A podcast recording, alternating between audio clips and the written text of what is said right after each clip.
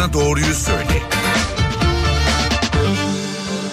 NTV Radyo stüdyolarına hoş geldiniz. Ben Öykü Özdoğan. Doktor Bana Doğruyu Söyle programındasınız. Migren üzerine sohbet edeceğiz bugün. Stüdyo konuğumuz Acıbadem Fulya Hastanesi nöroloji uzmanı Doktor Beyza Çitçi Yalçınkaya yayınımıza hoş geldiniz. Hoş bulduk.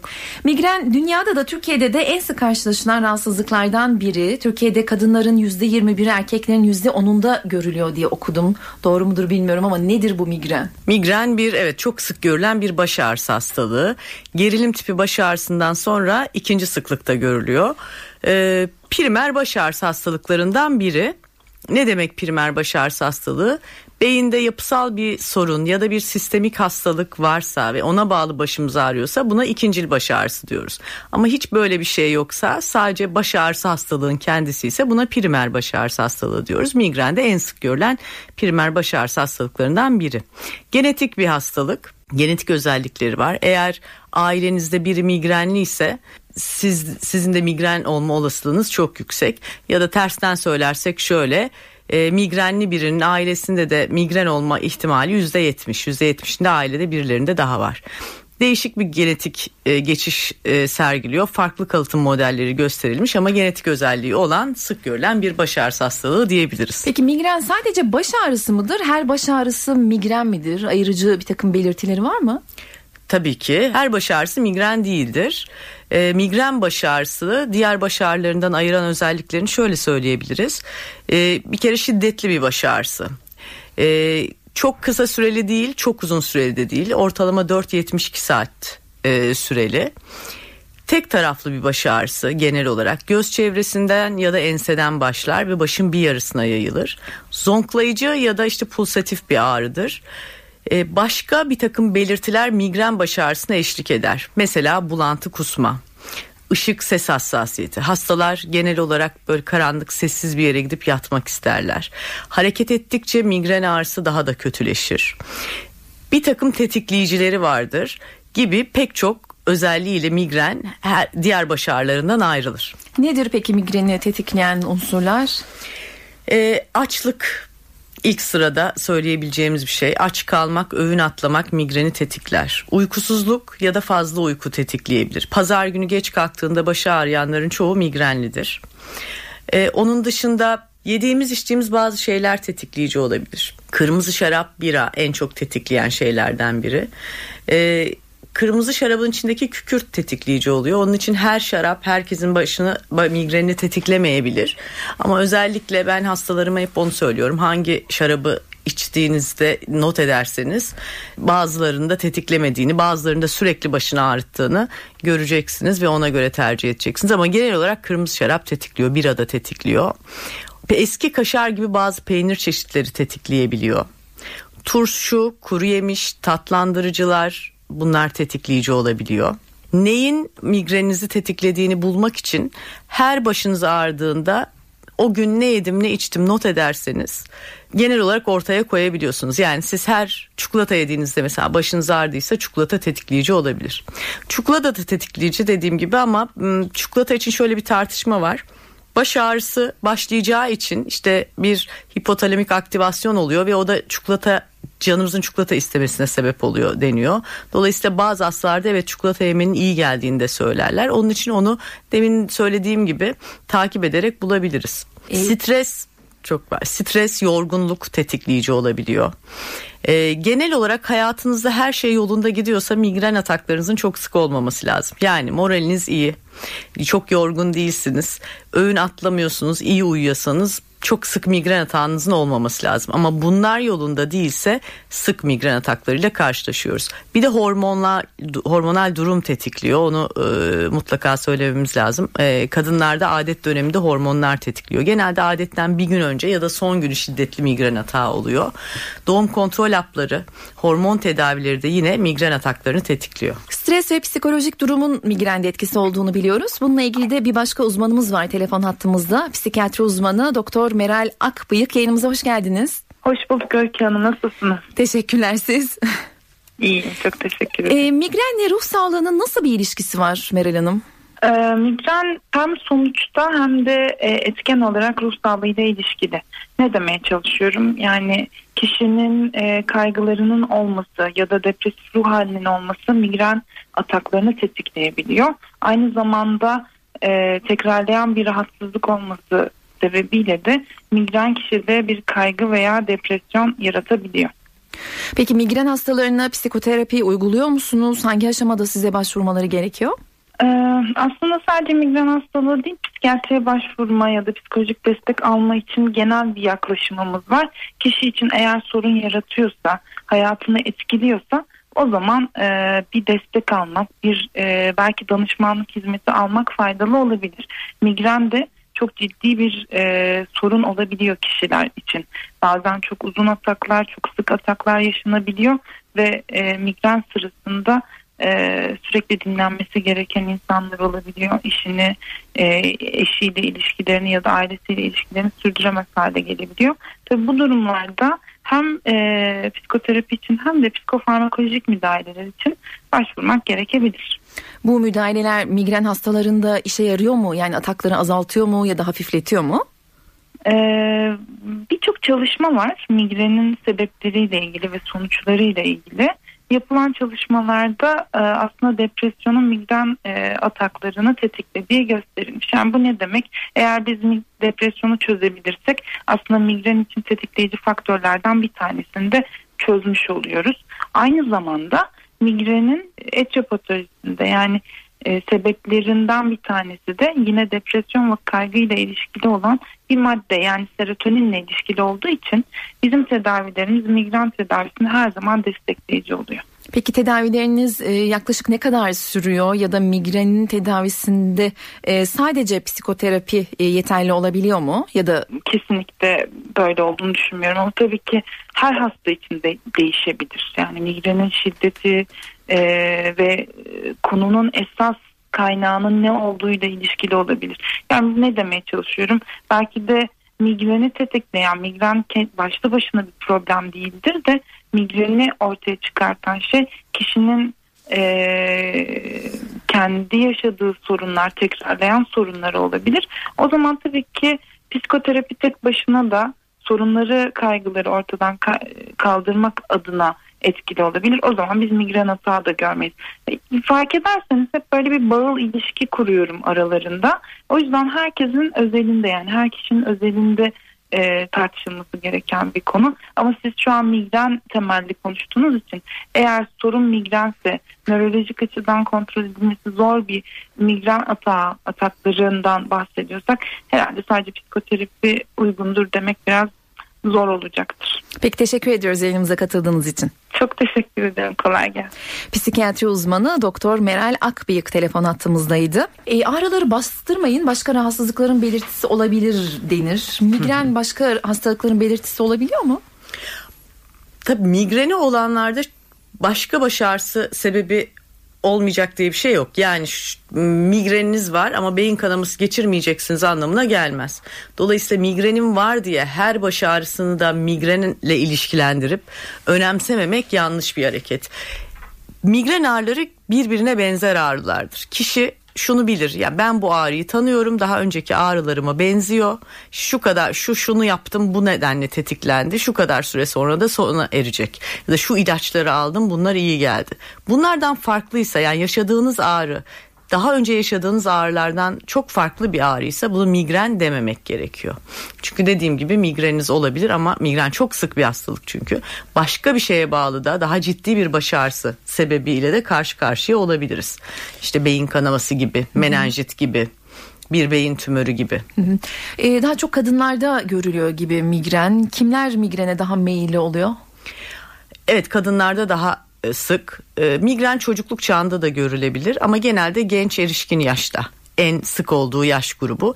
50 yaşından sonra da daha nadir görülür. Hatta migreniniz varsa da e, yaşlandıkça migren atakları yani hastalık etkisini kaybedecektir öyle söyleyelim.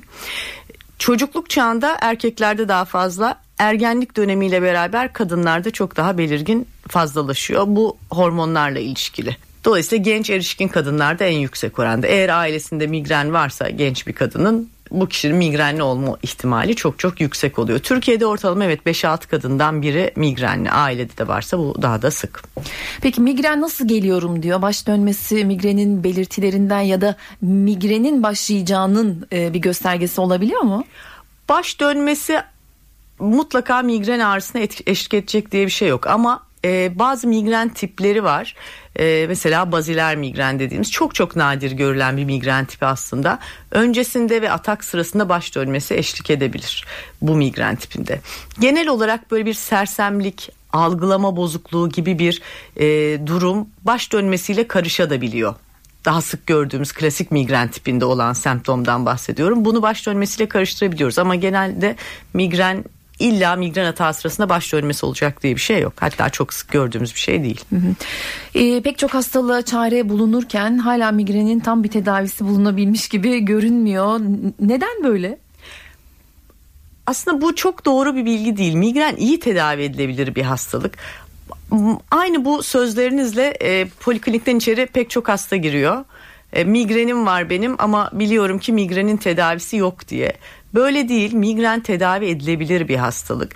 Evet şu konuda haklısınız. Migreni tamamen ortadan kaldıracak bir şey yok. Yani siz migrenliyken sizi migrensiz yapamıyoruz. Fakat sizin migreniniz olmasına rağmen ağrılarınızın çok hafif geçmesine çok nadir atak yaşamanızı sağlayabiliyoruz. Nasıl oluyor bu?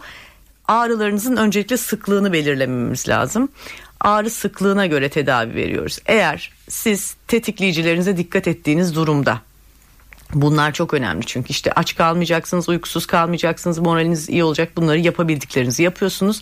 Eğer ağrılarınız ayda sizin ortalama 3-4'ü geçmiyorsa o zaman sadece ataklarınızı tedavi ediyoruz. Yani başınız ağrıdığı zaman bir tedavi veriyoruz ve ataklarınız normal seyrinden çok daha kısa sürede tedavi olabiliyor. Eğer daha sıksa ağrılarınız o zaman da koruyucu önleyici tedaviler var. Bunlarla ağrı atak sıklığınızı azaltabiliyoruz. Yani tedavisi yok demek doğru değil ama evet tamamen ortadan kaldıramıyoruz hastalığı. Peki tedavi yöntemleriniz neler? İlaç tedavileri var. Ee, önce dediğim gibi tetikleyici ağrı yani migren migren konusunda kişileri bilinçlendirmek çok önemli. Hastalığı tanımak belki de en çok migrende önemli. Çünkü siz hastalığınızı tanırsanız hem nelerin tetiklediğini bilirseniz onlara dikkat ederseniz çok büyük bir sorun olmaktan çıkacaktır migreniniz. İkincisi migren ağrınızın başladığını hemen sezerseniz başlangıçta ilaç alırsanız o atak daha kısa sürede toparlanacaktır. E, dolayısıyla demin dediğim gibi atak tedavileri bunlar ilaç bazı tabii ki tedaviler. Onun dışında koruyucu yine ilaç tedavileri var. Meral Hanım'ın söylediği gibi psikoterapinin de etkinliği var. Çünkü eğer kişinin stres düzeyi çok yüksekse işte bir beraberinde depresyonu varsa bunu tedavi etmeden de migren ataklarının üstesinden gelmek zor. Migren ağrılarını normal baş ağrısında kullanılan ağrı kesici ilaçlar e, gideriyor mu, azaltabiliyor mu yoksa o bahsettiğiniz ilaçlar farklı ilaçlar mı? Bir de ilaçlar nasıl kullanılmalı? Evet, migren baş ağrısına iyi gelecek ilaçlar da başlangıçta basit ağrı kesiciler. Ee, önce basit ağrı kesicileri alınmasını istiyoruz. Bunlara kafein eklenmiş olan formları var. Biraz daha migrende işe yarıyor gerçekten kombine e, ağrı kesiciler. Bir de sadece migren ağrısına gelen iyi gelen ilaçlar var. İşte triptan grubu dediğimiz bir grup ilaç. Koruyucu tedavilerde de antidepresanları ve işte bir takım kalp ilaçlarını, e, epilepside kullandığımız bazı ilaçları kullanabiliyoruz. İlaç ağrı kesici kullanımı önemli bir konu. Çünkü migren gibi böyle bir primer baş ağrısı hastalığına sahip kişilerde şöyle bir problemle karşı karşıya kalıyoruz. Hasta başı her ağrıdığında ya da ağrıyacak korkusuyla ağrı kesici almaya başlıyor. Ve bu çok sık ağrı kesici almak ağrı eşiğinizi daha da düşürüyor. Yani bu sefer her şey sizin başınızı hemen ağrıtmaya başlıyor. Hmm. Dolayısıyla e, ağrıların dediğim gibi atak sıklığınız belli bir seviyenin üzerindeyse bunun tedavisi artık ağrı kesici değil. Koruyucu bir tedavi başlamak lazım. Ama ayda 3-4 kere ağrınız oluyorsa evet o zaman önce basit bir ağrı kesici ağrınız başlar başlamaz. Bulantınız varsa bu bulantı ilacı bunlarla geçmiyorsa triptan dediğimiz o evet migrene spesifik bazı ilaçlar kullanabiliyoruz. Peki atak sırasında e, ne yapmak gerekiyor? İlla kapalı gerçekten karanlık odalarda yatıp uyuduklarını biliyoruz migren evet. hastalarının. Sizin önerdiğiniz atak başladığında ya da ağrı e, şiddetlendiğinde yapın dediğiniz takım şeyler var mı? Bir kere önce açsanız mutlaka karnınızı doyurmanız lazım. Açken istediğiniz kadar ilaç alın baş ağrınız geçmez. Migren öyle bir hastalık. Ee, karnınızı doyurduktan sonra evet önce bir basit ağrı kesici alıp dinlenmek çok işe yarayacaktır. Uyku da migrene çok iyi gelen bir şey. Yani uyku atağı sonlandırabiliyor. Bunu hastaların çoğu da kendisi fark eder. Yani uyumadan bu ağrım geçmiyor derler. Dolayısıyla dinlenmek, ağrı kesici alıp işe yarıyor. Kafeinin atak sırasında işe yaradığını biliyoruz. Hem ağrı kesicilerin emilimini arttırıyor hem de kafein atak sırasında işe yarıyor. Ama bu demek değil ki çok sık kahve için. Çünkü kafein miktarı yani kafein kullanımı çok fazla olanlarda migren atakları sıklaşıyor. Ama ağrı sırasında kafein işe yarıyor. Enteresan. Bu ağrı kesicilerin kontrolsüz demeyelim ama fazla kullanımı da galiba e, çok iyi gelmiyor migren hastalarına. Evet ağrıları daha da sıklaştırıyor. İlaç aşırı kullanım baş ağrısı diye bir ağrıya sebep oluyor. E, ilaçların çok fazla kullanması dediğim gibi ağrı eşiğini düşürüyor ve bir bağımlılık oluşturuyor bir çeşit. Yani siz her başınız ağrıdığında hemen ağrı kesici alıyorsunuz. Bu ağrı kesici kullanımı sizin ağrı eşiğinizi daha da düşürüyor. Her şey sizin başınızı hemen ağrıtmaya başlıyor ve siz yine ilaç alıyorsunuz. Dolayısıyla bir kısır döngü oluşuyor.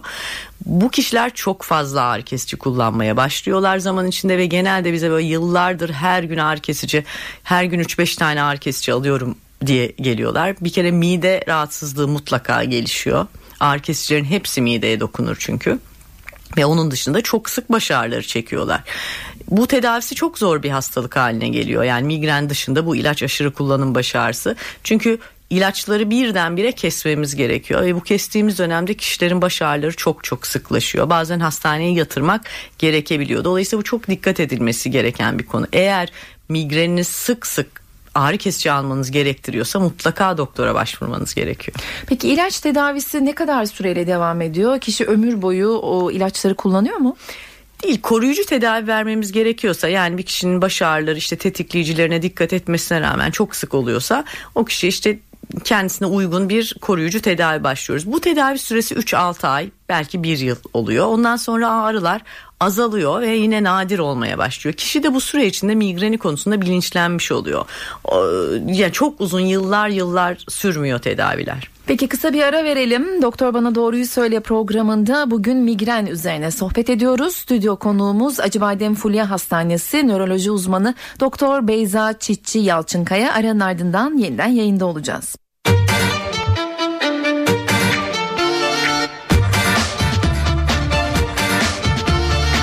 Doktor Bana Doğruyu Söyle devam ediyor. Doktor Bana Doğruyu Söyle programındasınız. Migren üzerine sohbet ediyoruz. Stüdyo konuğumuz nöroloji uzmanı Doktor Beyza Çitçi Yalçınkaya. Ee, Beyza Hanım şunu sormak istiyorum. Migren e, başka hastalıklara da neden olabilir mi? Çok ağrı ya da çok migren ağrısı çekiyor olmak başka hastalıkları tetikleyebiliyor mu? Evet migren ilişkili olduğu bazı hastalıklar var. Bunlardan en önemlisi beyin damar hastalıkları. Migren ağrısı sırasında beyin damarlarında bir daralma ve genişleme oluyor. Dolayısıyla aslında bir damarsal hastalık migren. Ee, şöyle bir durum var. Özellikle genç kadınlarda daha çok sık daha sık görülüyor demiştik migren. Bu kişiler doğum kontrol yapı kullanıyorsa ve sigara içiyorsa ve migreni varsa bu kişilerde beyin damarlarında toplar damar ya da atar damarlarda tıkanıklık şeklinde ortaya çıkabilecek bazı hastalıklar oluşabiliyor. Çünkü bu tehlikeli bir birliktelik. Yani doğum kontrol hapı kullanıyorsanız bir kere migreni kötüleştiriyor doğum kontrol hapları. Dolayısıyla bu tartışılması gereken bir konu. Yani mutlak kullanılması gerekiyorsa doğum kontrol yapı migreninizi kötüleştirebileceğini bilmeniz lazım. Genellikle kadın doğumla birlikte bunu konuşuyoruz. Ya düş, daha düşük doz hormon içeren ilaçlarla e, bu işi götürmeye çalışıyoruz. Ya da doğum kontrol hapından vazgeçmelerini istiyoruz.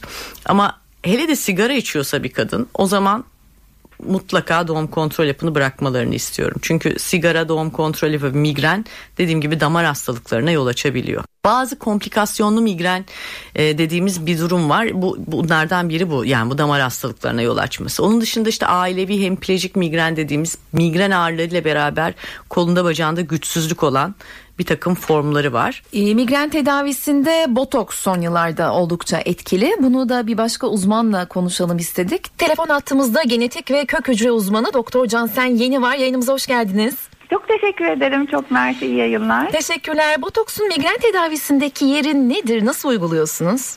Ee, evet, e, toplumda botoks genelde estetikte kullanılan bir madde olarak bilinir ama botoks bizim tıpta birçok tıbbi alanda kullandığımız bir ilaçtır aslında. Bir tür toksindir. E, çocuklarda şaşılık tedavisi en çok kullandığımız yerler tıbbi olarak ve bunun yanında migren tedavisinin de alternatif yöntemlerinden bir tanesidir. E, hemen her hastada olmasa bile %60-70 oranında hastalara uygulandığında iyi sonuçlar alabiliyoruz. E, bu da migren hastaları için eğer etkiliyse son derece yüz güldürücü bir çözüm. E, peki nerelere uyguluyorsunuz ve e, her migren hastası size başvurabiliyor mu veya hangi aşamada size başvurmaları daha doğru oluyor? E, tabii bu konuda özellikle nörolog e, ve nöroşirurji yani beyin cerrahisi uzmanlarıyla birlikte çalışıyoruz ama e, bu konuda uzman olmuş olan hekimler de anatomik noktaları e, migrenin anatomik noktalarını tıbbi olarak bildiğiniz için e, uygulayabiliyorlar e, bizim için çok önemli e, kafadan geçen ve, ve boyundan geçen kaslar var. E, anatomik olarak o bölgelere uygulandığında o kasları gevşettiği ve rahatlattığı için kasılma tarzı olan ağrılarda büyük bir rahatlık sağlıyor. Peki etkili bir sonuç için ne kadar süreyle kaç defa botoks yapılması gerekiyor ve tekrarlamak gerekiyor mu botoks uygulamasını? Ee, şöyle tabii ki botoks bir ilaç olduğu için e, belli bir süre sonra ilacın etkisi geçiyor ve tekrar kaslar eski haline dönüşüyor. Ee, normal uygulamalarda botoksun süresi 3-3,5 ay kadardır. Fakat sonrasındaki dönemde de kaslar kasılmayı unuttuğu için 4-5 ay kadar devam eden bir etkisi var. Ee, ağır migren e, ağrısı çeken ve bundan fayda gören hastalarda senede iki defa en fazla üç defa yapılarak bu konfor sağlanabiliyor. Çok teşekkür ediyoruz yayınımıza katıldığınız için. Ben teşekkür ederim iyi yayınlar. Genetik ve kök hücre uzmanı Doktor Cansen Yeni telefon attığımızdaydı. Ee, siz hastalarınızı botoks tedavisine yönlendiriyor musunuz veya ne zaman yönlendiriyorsunuz? Hangi aşamada? Standart tedavilere yanıt vermeyen hastalarda botoks tedavisine yönlendirilebilir ama botoks evet böyle bir popüler tedavi oldu bu aralar her migren ağrısı, her migren hastasına hemen botoks uygulanması yanlış. Verilmiş olan onay da öyle değil. Yani migreniniz varsa botoks yaptırabilirsiniz şeklinde değil. Eğer migreniniz standart tedavilere yanıt vermiyorsa ve bu standart tedavileri belirli sürelerle kullanmışsanız yine de çok sık ağrınız varsa o zaman botoks denenebilir. Migrenin tiplerinden bahsetmedik aslında. Ee, kaç tip migren vardır? Bunu birbirinden ayırt edici e, özellikleri var mıdır ve tedavileri farklı mıdır? Evet migrenin e, temel olarak iki tipi var diyebiliriz. Daha nadir görülen tiplerinden de bahsedeceğim. Auralı ve aurasız tipi var. Aura ne demek? Bazı migren hastalarında öncesinde ağrı başlamadan önce işte gözün önünde yanıp sönen ışıklar, bir tarafı görememe, bulanık görme gibi bir takım nörolojik semptomlar olur. 2 dakikayla bir saat arasında sürer, sürer bu semptom. Bu geçer arkasından baş ağrısı başlar. Arkasından migren atağı başlar. Bu auralı tipi yani haberci işareti var. Diğer tipi de aurası olan da böyle bir şey olmaksızın baş ağrısı başlar. Auralı ve aurasız tipin evet tedavileri farklı. Aura sırasında çünkü beyin damarlarında bir daralma olduğunu düşünüyoruz. Bir beslenme bozukluğu olduğunu düşünüyoruz. O nedenle nörolojik semptomlar ortaya çıkıyor. Dolayısıyla migren atak tedavisinde kullandığımız bazı damar daraltıcı ilaçları bu tiplerde çok fazla kullanmak istemiyoruz. Böyle bir farkı var. Onun dışında nadir migren tipleri var. İşte oftalmoplejik migren dediğimiz göz hareket bozukluklarıyla ortaya çıkan baş ağrısıyla göz hareket bozukluklarının et, eşlik ettiği migren. İşte görme bozukluklarının eşlik ettiği retinal migren. Ya da işte kalıtsal ve kol bacakta güçsüzlükle beraber giden ailevi hemiplejik migren gibi çok çok daha nadir görülen tipleri var. Programın başında söylediniz ama beslenmenin de migrende çok önemli bir yeri var. Ee, ne yemeli ne yememeli migren hastaları? Tetikleyicilerini yememeleri lazım. Bu dediğim gibi işte eski kaşar gibi işte turşu, tatlandırıcılar, yapay tatlandırıcıları en önemli ilişki kurdukları kurulan e, yani çalışmalarda gösterilmiş tetikleyicilerden biri yapay tatlandırıcılar. İşte kırmızı şarap, bira bunları söyledik. Turşu kuru yemiş ama özellikle şu diyete dikkat edin diye bir şey söylemiyoruz. Hmm. Yani bir günlük tutun her ağrın her yediğinizde başınızı ağrıtan bir şey varsa onu diyetinizden çıkarın diyoruz ve öğün atlamayın diyoruz. Yani düzenli beslenmelerini istiyoruz. Öğün atlamak çünkü migreni mutlaka tetikliyor. Amerika'da yapılan bir araştırmaya göre migrenin en önemli nedeni hava kirliliği. Son günlerde de gerek İstanbul'un bazı semtlerinde gerekse yurt genelinde e, bazı bölgelerin alarm verdiği haberleri çok gündemde bu aralar. Hava kirliliği ile migren arasındaki e, ilişki için ne diyeceksiniz? Ne yapmak lazım? Evet hava kirliliği migren ataklarını tetikliyor. Hatta migreni olmayan kişilerde de e, oksijen azlığı migrene benzer ağrılar ortaya çıkarıyor. Dolayısıyla migreni olan kişilerin hava kirliliğinde ne yapabilirler? Maske kullanabilirler ya da dışarı çıkmayabilirler. E, hava kirliliğinin tetikleyici özelliği var. Onun için havamızı kirletmemek için elimizden geleni yapmamız Aslında. gerekiyor. E, sporun bir etkisi var mı? Migren ağrılarını hafifletir mi? Ya da egzersizin ya da açık havada yürüyüşün? Evet açık havada yürüyüş, egzersiz, düzenli egzersiz yapanlarda e, migren ağrıları daha az görülüyor. İki e, şekilde olumlu etkisi var sporun. Egzersiz yapmak özellikle düzensiz düzenli egzersiz yapmak beyinde serotonin düzeyini arttıran dolayısıyla bir antidepresan etki gösteren bir durum. Stres düzeyiniz azaldığı zaman migren ataklarınızın sıklığı da azalıyor. Onun dışında bundan bağımsız stres düzeyinden bağımsız da düzenli egzersizin migren ağrılarına iyi geldiğini biliyoruz. Ama ağrı sırasında egzersiz daha da arttırır. Yani atak sırasında hmm. hareket baş ağrısını arttırır. Migreni olan e, hastaların belli bir takım tetkikleri yaptırmaları gerekiyor. Mesela çok e, sorulan sorulardan biri demiştiniz sohb- e, yayın öncesinde sohbet ederken e, ultrason çektirmeli miyim, film çektirmeli miyim, orada migren olup olmadığım anlaşılır mı gibi sorular geliyormuş size. Evet migren e, ağrısı için, migren tanısı için bir herhangi bir tetkiye ihtiyaç yok. Migren klinik olarak konan bir tanı. Ağrınızın özellikleri bize özellikleri tekrarlama özellikleri bize migren tanısı koydurtuyor. Ama migreni olan kişilerde bir takım şeyler yolunda gitmiyorsa ya da ağrının bir takım atipik özellikleri varsa o zaman başka bir şey olmadığını göstermek için tetkik yapıyoruz. Evet hastalar bize işte MR'da migren çıktı mı diye soruyorlar. Böyle bir şey yok migrenli, migreniniz varsa baş ağrınızın sebebi migrense MR'ınızda bir problem olmaması gerekiyor. Ama ağrınız işte hep aynı yerde gözünüzün hep aynı tarafı ağrıyor.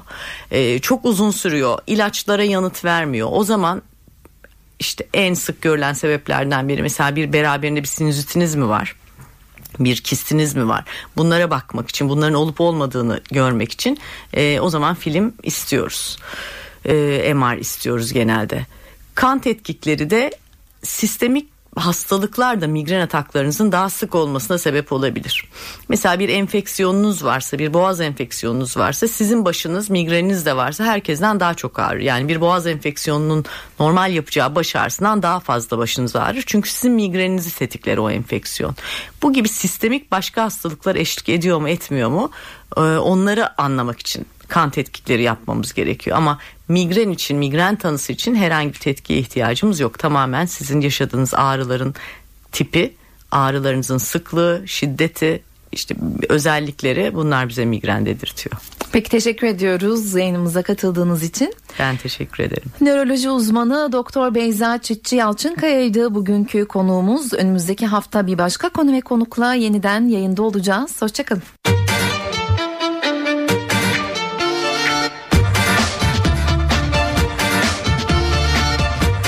Bana doğruyu söyle.